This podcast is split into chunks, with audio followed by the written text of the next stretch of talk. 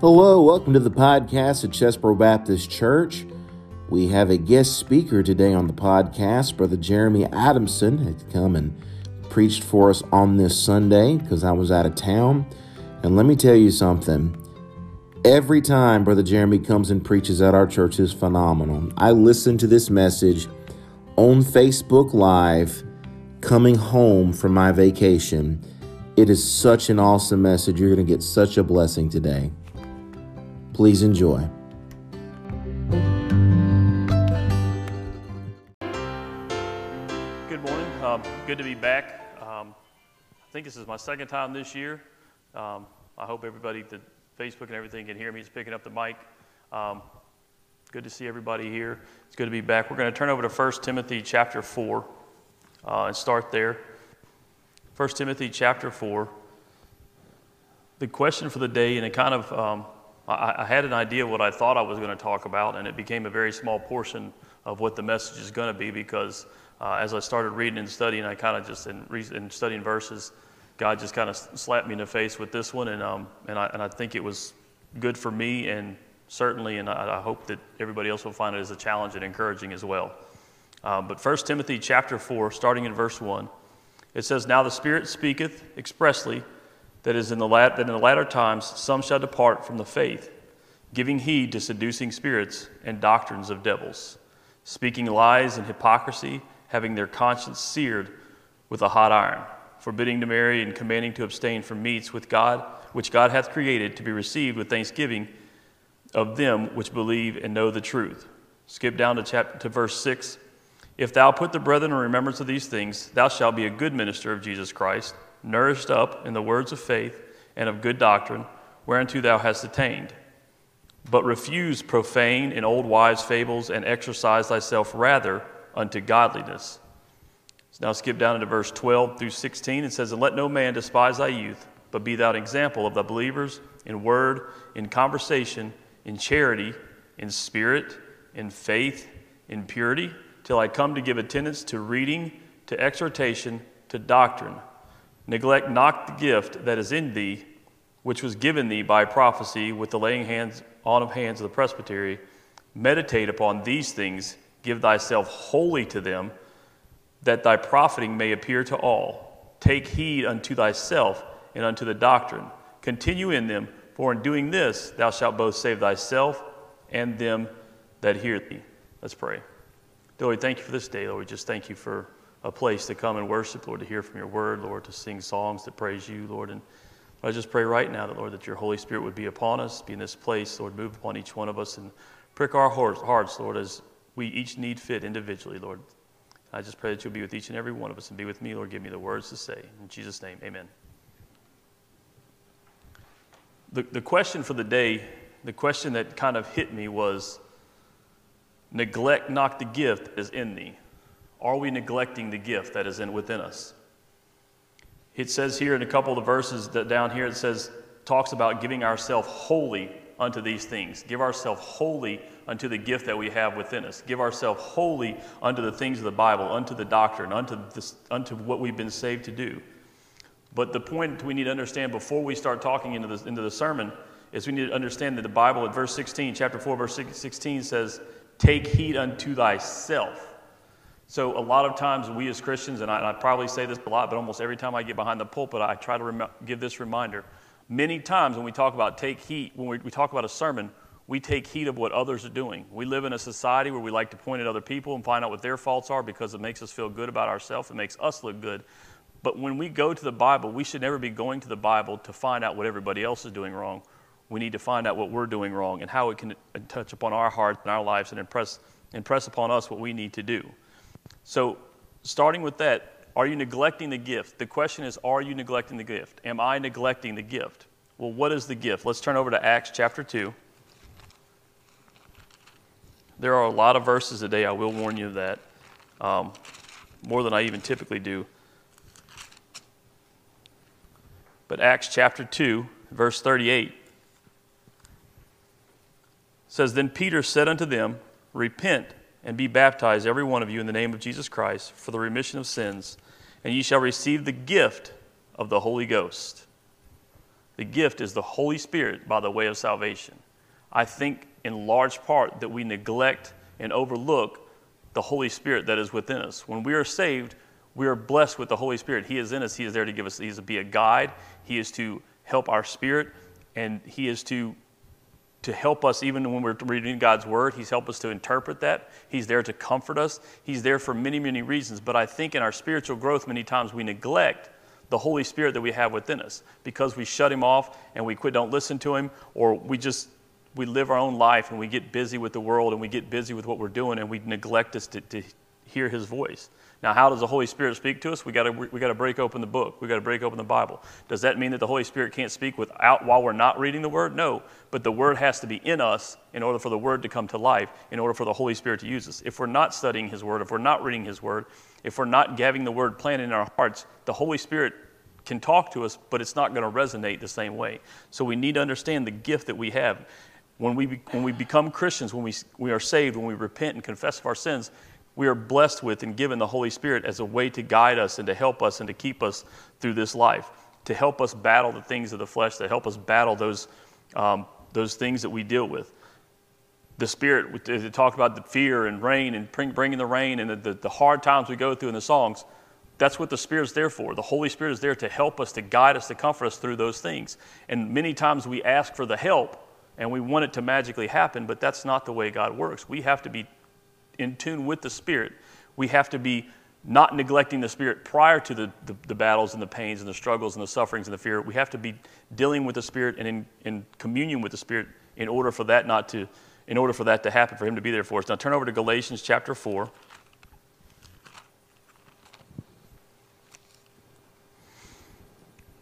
Galatians chapter four, starting in verse three. Says, even so, when we were in chi- we were children, we're in bondage under the elements of the world.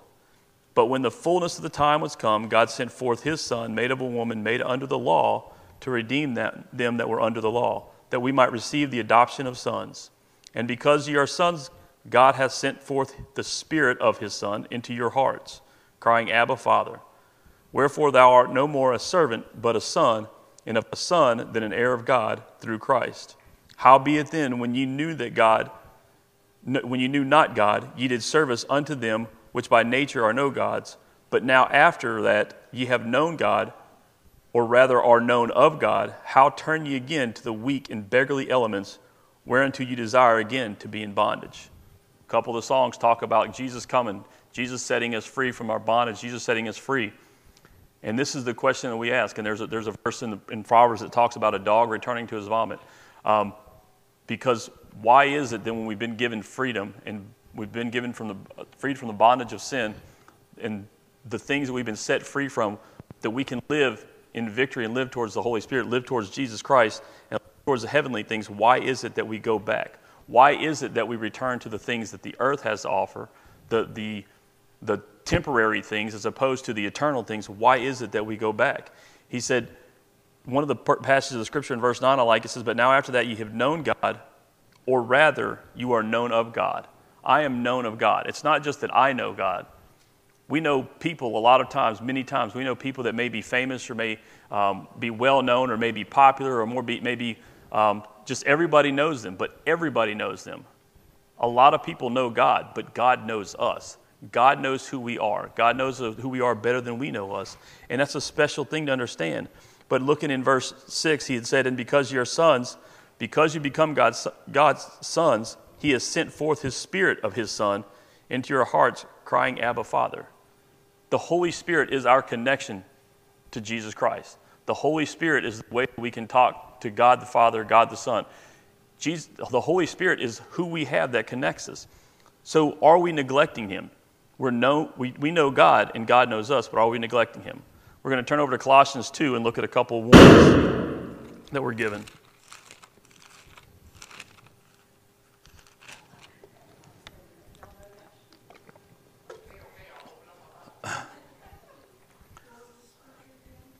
Colossians chapter two,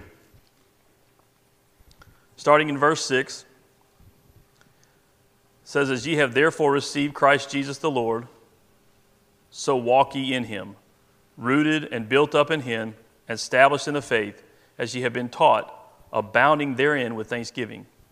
Beware, there's a warning, beware, lest any man spoil you through philosophy and vain deceit, after the, the tradition of men, after the rudiments of the world, and not after Christ. For in him dwelleth all the fullness of the Godhead bodily, and ye are complete in him, which is the head of all principality and power. He warns here, he says, beware, lest any man spoil you. The world, Satan has used the world, Satan has used his philosophies and ideas of the world to spoil our relationship with the Holy Spirit. But we can blame Satan and we can blame the world, which we do often.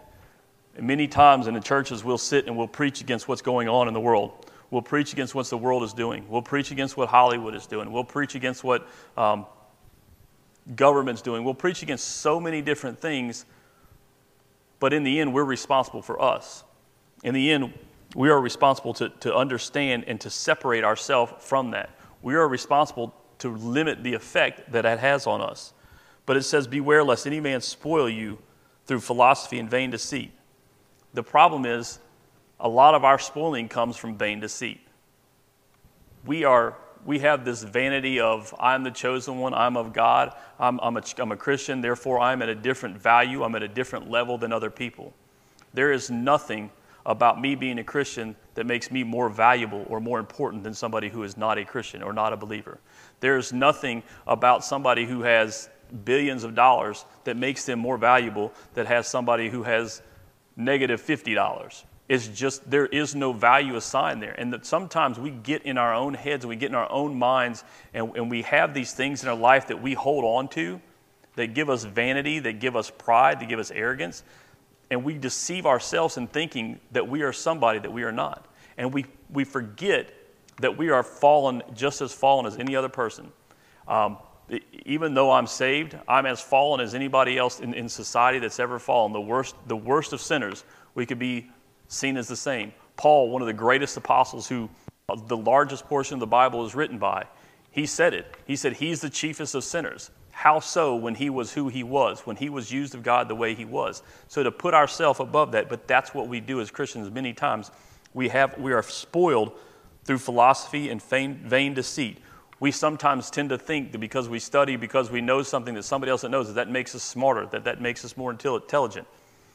We may have knowledge that somebody else doesn't have, but one of the things that I, I don't know where it came from, but one of the things that I have somewhere that is the passing on of knowledge is the greatest act of compassion. That's why I think that the teachers are important. I think that people who teach in any, any setting, whether it be in a church service, whether it be in a Sunday school, whether it be one-on-one with their children, passing on of knowledge is the most compassionate thing that you can do.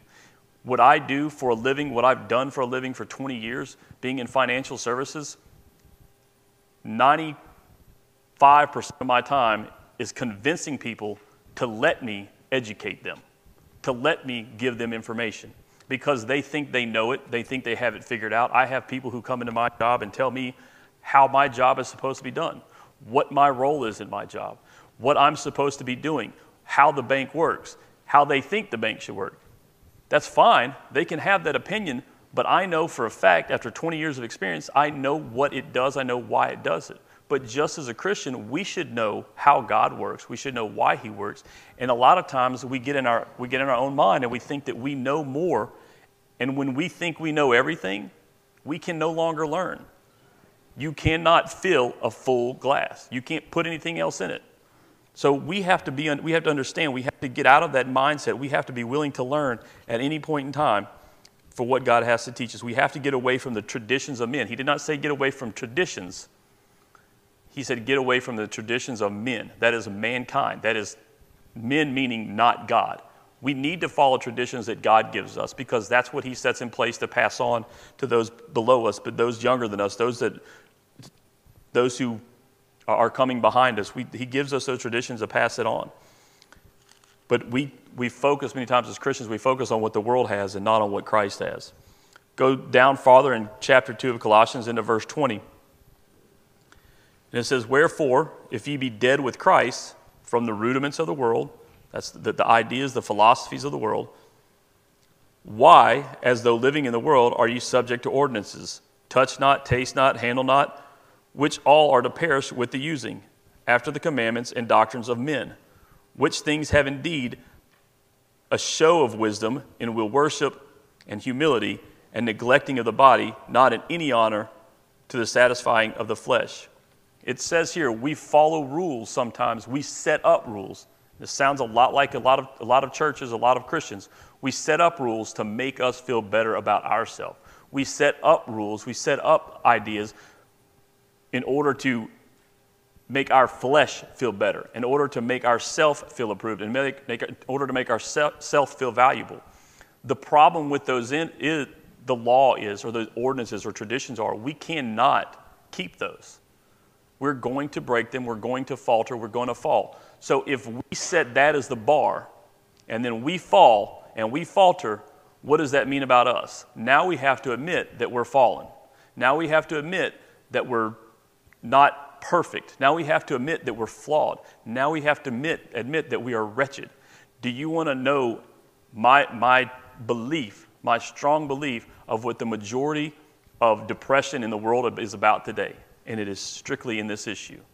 Because we have set up an unachievable, unattainable goal, an unattainable image of ourself in, in different areas. It happens in, uh, in physique, or if you will, body, you know, the build of a body. It happens in the looks. It happens in athletics. It happens in, it happens in business. It happens in finances. It happens everywhere else. We have an unattainable goal. We set a goal. We have this image of what it is to be Uh, this person of, of value. We have a, something that's set up there. We have these rules set up, and we think it. And that's what they call the rat race. We're t- constantly in society. We're trying to achieve the goals. That's why social media is as popular, is because people are trying to achieve popularity. People are trying to achieve fame. People are trying to achieve uh, monetary um, success. Do you know how many? They, so with I see a lot of stuff recently, and they have um, with TikTok, social media. You know how many people in early in their early twenties have killed themselves? That were they come out as this person committed suicide, but they were TikTok famous. They were known for being on social media sites. They didn't do anything. They didn't accomplish anything. They just got famous because they made funny videos or scary videos or whatever reason they were. They were TikTok celebrities because they were chasing an unachievable, unattainable goal. When they could not get it, or when they got what they thought was the goal and it did not fulfill them, it was done. It was over with. It's not, it's not fulfilling. They ended it. And that's what we do a lot of times, even as Christians. The people walking away from the church is because the church sometimes itself as an institution, but also us individuals as a church, has set up an unachievable, unattainable status of what we should look like and what perfection should look like. When all actuality, we should all look at ourselves individually and understand we're flawed and we're imperfect. That does not give us, that's not an excuse to sin. That's an understanding that we are going to fall. We are going to falter. We're going to do wrong, and we need to fix it and correct it when we do, and then come back begging and pleading on our knees and asking God for forgiveness and repentance when we falter again. But we have to understand and see ourselves as wretched. And many of the times what is done and why we neglect the Spirit is because we're too busy pretending to be something that we're not. We're too busy following rules. We're too busy trying to elevate the flesh and create an appearance of wisdom. We try to create an appearance of wisdom in, in a self-imposed religion and a, religion and a false humanity. Then it goes on and it talks about a couple of times the rudiments of the world. Satan, through the use of the world, through the use of um, social media, through the use of Hollywood, through the use of politics, through the use of individuals in our own life, through the use of our own flesh, Satan has destroyed and shaped the way that we see God. It is hard to discern and hard to determine why or what is the differences, but humanistic philosophies and ideas have corrupted our mind and our and our vision of things so poorly that we often see God through the eyes of unbelievers. We often see God through the eyes of people who do not know God. We allow the world to tell us, well, this is who your God is. People stand up, people who don't even know God will stand up on, on T V or on um, somewhere, and they'll preach to us and tell us what our God wants us to do, who our God wants us to be, how our God wants us to act, how we are to behave, and what our God believes. They tell us, they quote we get quoted more Bible from non-believers nowadays, I think, than we do get from believers. And it's all twisted. It's all perverted. And that's because, but the problem is we let that sink in because we don't know God's word well enough. We don't study God's word good enough. We don't dig deep into it. We don't, and I'm not saying that everybody has to same, have the same level of depth of understanding of God's word, but if we're not studying it at all, if we're not, if we're not asking God to show us what he wants us to see on a regular, consistent basis, then we are going to be corrupted. We're going to be perverted because we don't have that anchor. We don't have that root. We don't have that grasp of that. So we have to be, one of the ways that we're neglecting our gift is because we're not even interacting with our gift. We're not interacting with the Holy Spirit within us. Just, and you think about that. Just, my dad taught me at a young age, there were things that we could not watch because it was just terrible. It was philosophy. And everybody else was watching it. But we couldn't watch it because it was the philosophy and it was bad. And growing up, I didn't know what he was talking about. But I watch some of it now. You hear one of the biggest things, and everybody talks about, look within within yourself. That's where your strength comes from, within you. It's all within you. That's garbage. It's false. But we as Christians buy into some of that. That's like, that's literally, they, the Eastern religions have, and Eastern philosophy has taken that and corrupted it. We're evil within us. The only way that we have any goodness within us is through the Holy Spirit and his presence, because we have been saved and we've asked, we've repented, and we have his guidance within us. So we have allowed Satan and the world to shape the way we see God. We have allowed Satan and the world to shape how we see the nature of who God is. The most important thing in a relationship, whether it's with your spouse, your children, whatever it may be, friends, the most important thing about a relationship is getting to understand who that person is. I don't care how many um, things you buy for somebody. I don't care how many um, I love you somebody says. I don't care how many acts of kindness they do for somebody. All of that should be done, but it shouldn't be done just for the sole purpose of maintaining the relationship. It should be done because of the love for that person. But we should also understand what they need. We should understand what makes that person click. My wife doesn't like me asking that question and trying to understand, because sometimes I'll just directly ask it. She doesn't like it. She doesn't want to answer it. And to be honest with you, she doesn't really think about it. She just, so she'll say, I don't know. And she doesn't know because I'm the one thinking about it, not her. I'm just trying to find the, the secret pill that makes her happy when I want her to be happy, which is all the time. Because if she ain't smiling, I'm probably not in a good mood. It's just, it's just the fact of the matter is. And I can promise you, if she ain't smiling, the rest of the house ain't smiling, except for Ashlyn. She's oblivious to it all. She, she's in her own world. But, but we have to understand, getting to know the nature of the person is what's important. The problem with many Christians is we're too busy trying to find a rule book here and trying to find the secret to success and the, the, the specific guidelines that we have to follow. We're not developing a relationship with the Holy Spirit. We are neglecting the Holy Spirit. And that's where we flaw, that's where we are flawed at. That's where we falter. That's where we come apart. But we have to do that. Otherwise, we're going to let somebody else tell us who God is. The world redefines and changes the way we see God, see his nature. Our, our perspective, our vision, our understanding has been corrupted and twisted, perverted. There's so many different ways that you can, words that you can use for that. But we have been, it has been destroyed. Turn over to Ephesians chapter four.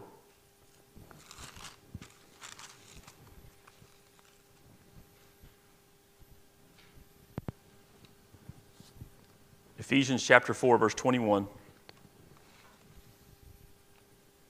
It says, and we're going to read, we're going to actually read all the way down to the end of the chapter. If so be that ye have heard him and have been taught by him, as the truth is in Jesus, that ye put off concerning the former conversation the old man which is corrupt according to the deceitful lusts. Again, that word deceit. And be, be renewed in the spirit of your mind, and that ye put on the new man which after God is created in righteousness and true holiness. Wherefore, putting away lying, speak every man truth with his neighbor, for we are members one of another. Be ye angry and sin not. Let not the sun go down upon your wrath, neither give place to the devil. Let him that stole steal no more, but rather let him labor, working with his hands the thing which is good, that he may have to give back, give to him that needeth. That portion, so I'm going to stop right there just to kind of point that out.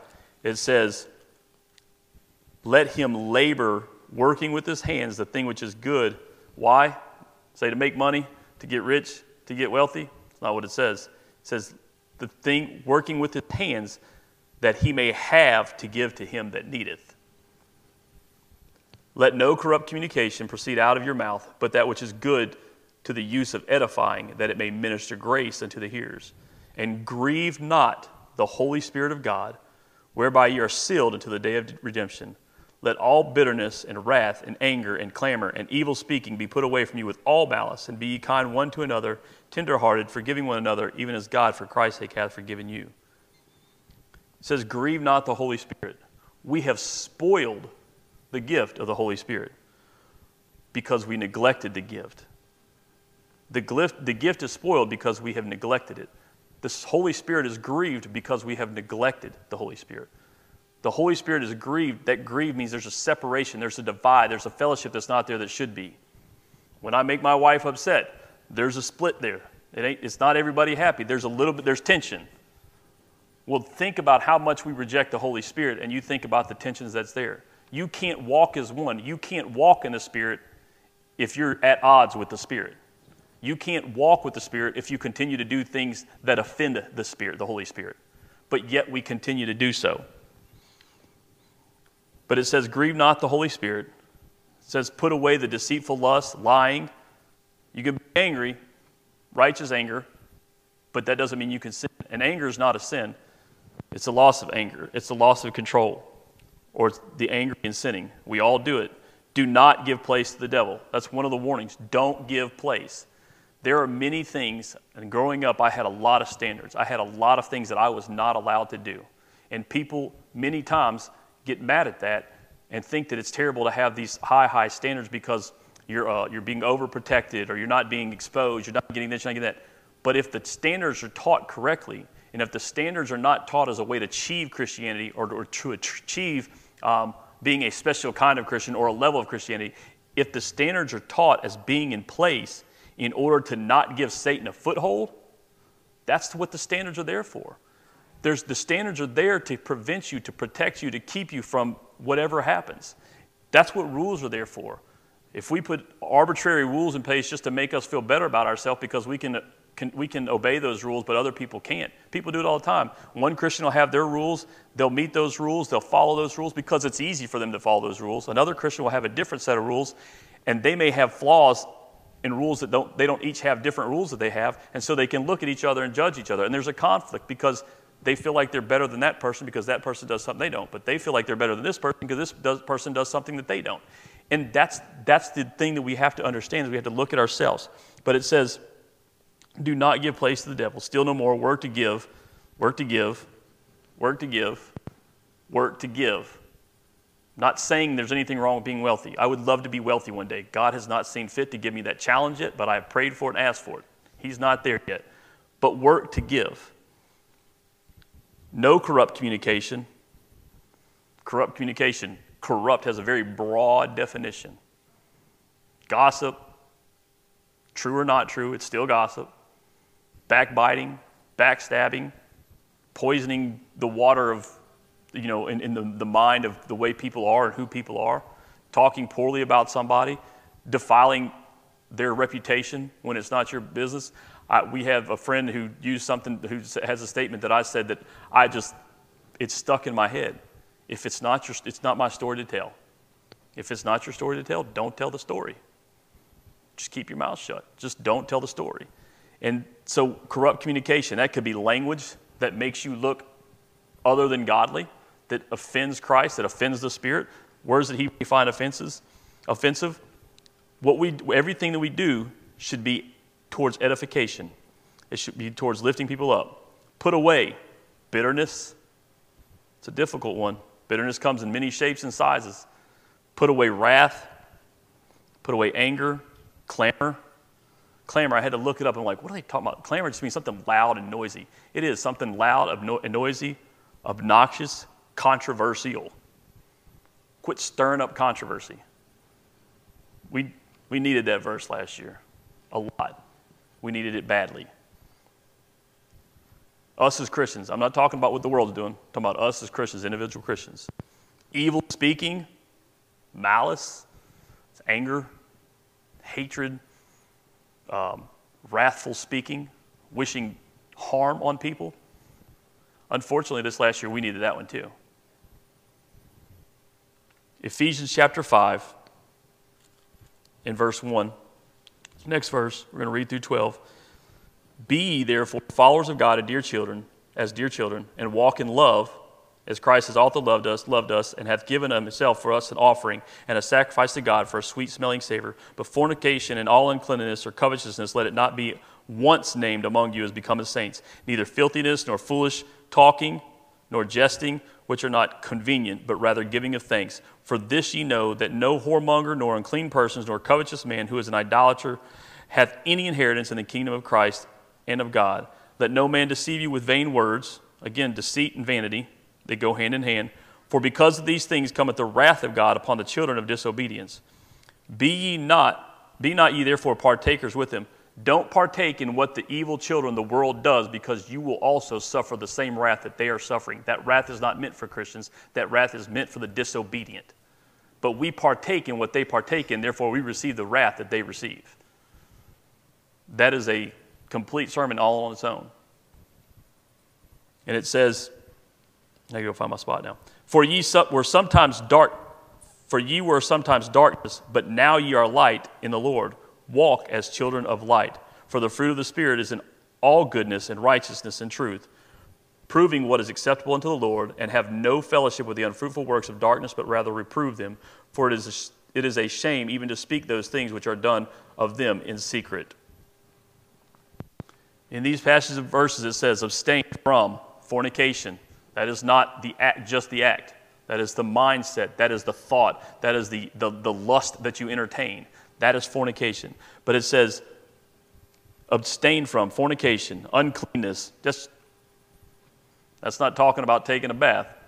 That's talking about your mind, your thoughts, impurities. It happens where flesh, those mind, those thoughts pop into our head, but don't entertain them any further. And once you entertain them past a certain point, you need, we need to confess and make that right. But it says, abstain from covetousness, coveting, desiring strongly what somebody else wants to where it affects our spirit and affects our mind. Sometimes we covet people who are who are doing wrong, yet getting money and making money. I see people daily who abuse the system, daily who commit crimes, and do it seemingly without having a second thought of guilt about it, and do whatever they want to with the money that they get. It is hard sometimes to not be jealous or covetous of what they have because they seem to be guilt-free. But in the end, they have to be dealing with that guilt. There has to be something they're dealing with. They cannot be peace at peace and happy when they're doing what they're doing. It talks about abstain from filthiness. That's foolish talking, jesting. That's belittling. Jesting is belittling, vulgarity. Foolish talking is nonsensical, just dumb, unintelligent, worthless, wasting your time conversation. That's not saying having a, you know, talking about the weather. That's talking about stuff that is opposed to God, that is anti-God, that is, and not in the sense that we're talking against God, but in the sense that it would not bring happiness to the Holy Spirit, not bring happiness to who God is, not bring joy if God would not approve of it. But I, I mean, study that word because I, I was studying it some, but foolish talking, jesting, things that are not convenient or things that are unfitting, unfitting of becoming a Christian, unfitting of, of being a Christian, unfitting of who God is, unfitting of being in the, rep, in the presence of, who, of God. It also says that I have fellowship with unfruitful works of darkness. How do we have fellowship with? We're around it, do what they do. Um, I'm not saying don't be friendly. I'm not saying don't have a relationship with people. I'm saying be careful how that relationship is acted upon. But it says not to have fellowship with unfruitful works of darkness. Sometimes that fellowship we have with unfruitful works of darkness may be something we watch that we shouldn't watch because we're having fellowship, because we're sitting and partaking, we're becoming one. I know one of my kids, when he looks at a screen, he's glued. You can't remove him. Don't put your head down. Everybody knows who you are now. But you glue, when, like, it's like this, and it's like, get your attention. But we do the same thing. We get engrossed in a show, engrossed in a book, engrossed in a, in a line of gossip, engrossed in a conversation that we have no business being in. But yet we do it, and at that point, we are in fellowship with unfruitful works of darkness. We have grieved the Holy Spirit. And this one, it still hits me. It's like, it talks about no fellowship with, there are things that are ashamed to even speak of that are done in secret. There are things that are done in secret because they were shameful that are now paraded down the street. And not just paraded, celebrated. Not just celebrated, demanded that we see it the way they see it. We've let that happen as Christians. That they're going to do that. They're going to pursue that. That's that's Satan. That's nothing but Satan behind it. It's not the individual. Satan has that individual fooled.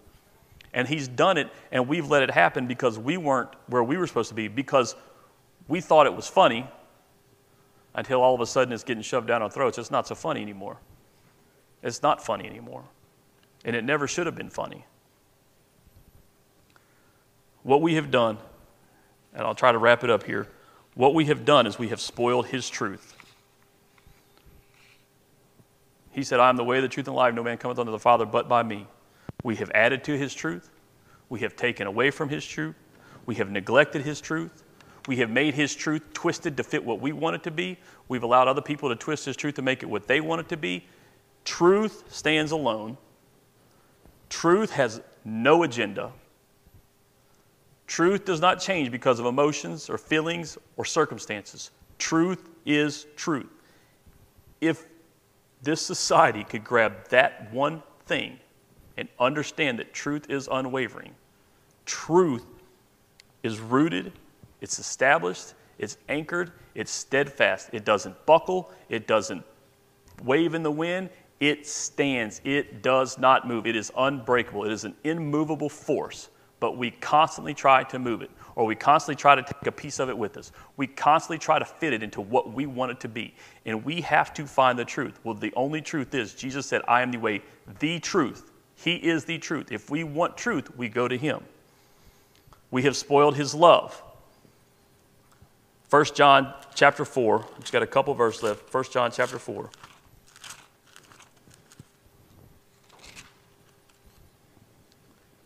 Verse seven says, Beloved, let us love one another, for love is of God, and everyone that loveth is born of God and knoweth God. He that loveth not knoweth not God, for God is love. I had other verses I was going to read farther down. God is love. He is love. He loves unconditionally. Love is an action. Love is an attitude. And love is no respecter of persons. I don't care if it's wealth. I don't care if it's lack of wealth. I don't care if it's popularity. I don't care if it's successful. I don't care if it's Uh, if it's good at whatever they do. I don't care if it's uh, somebody in rags. I don't care if it's somebody who's dirty. I don't care if it's somebody who's smelly. I don't care if it's somebody who smells good. I don't care if it's somebody who's healthy. I don't care if it's somebody who's fit. Love is no respecter of person. God's love, God is love. His love is no respecter of persons. It is to every single person the same exact amount of love. So if we are treating or not loving somebody differently than what God is loving them, then we are grieving the Spirit. We are grieving the Holy Spirit. We are spoiling his love. We have perverted the word of love. We have perverted the concept of love. We've made it cheap. We've made love negotiable. I will love them, but I fell out of love because they didn't do this, and they didn't do that, and they didn't do this. Relationships fall apart because we blame the other person, and we fell out of love because that person didn't do something. That's not love. I understand love is complex, but when we think about the love of God, and I'm not talking about where we were and what we did. I'm talking about where we are right now from this moment forward. Let's not spoil his love, but we perverted the word and concept of love. We made it cheap. We've made it negotiable. We've made it limited. And worst of all, we've made it self-serving.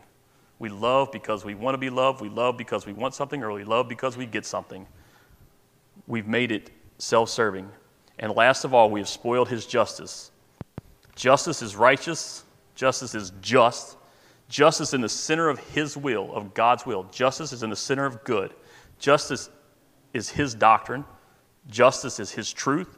It is incorruptible.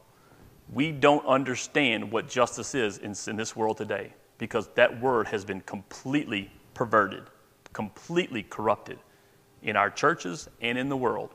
Justice is to do what is right at that situation, applying all the principles that can be applied. There's only one just person, only one righteous person that ever walked the face of this earth, and that is Jesus. So if we do justice out, so every time we seek to do justice and to see what is just, we should be looking in his word, which is him.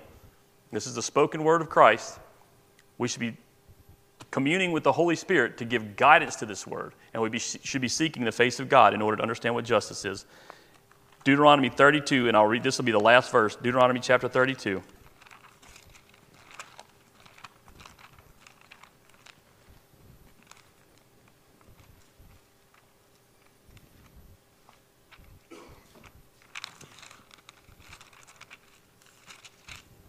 Deuteronomy chapter thirty-two, verse four through six.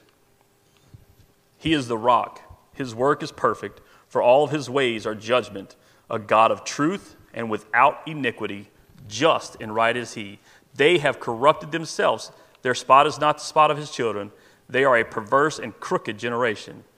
Do ye thus requite the Lord, O foolish people and unwise? Is not he thy father that hath bought, that hath bought thee? Hath he not made thee and established thee? We spoiled his justice. It says he is perfect. All of his ways are judgment. He's a God of truth, without iniquity, just and right. They, the world, mankind, humanity, have corrupted themselves. Their spot is not the spot of his children. They are a perverse and crooked generation. That was way back at the beginning of time. Where are we now? We have spoiled his justice. We have spoiled his love, and we have spoiled his truth.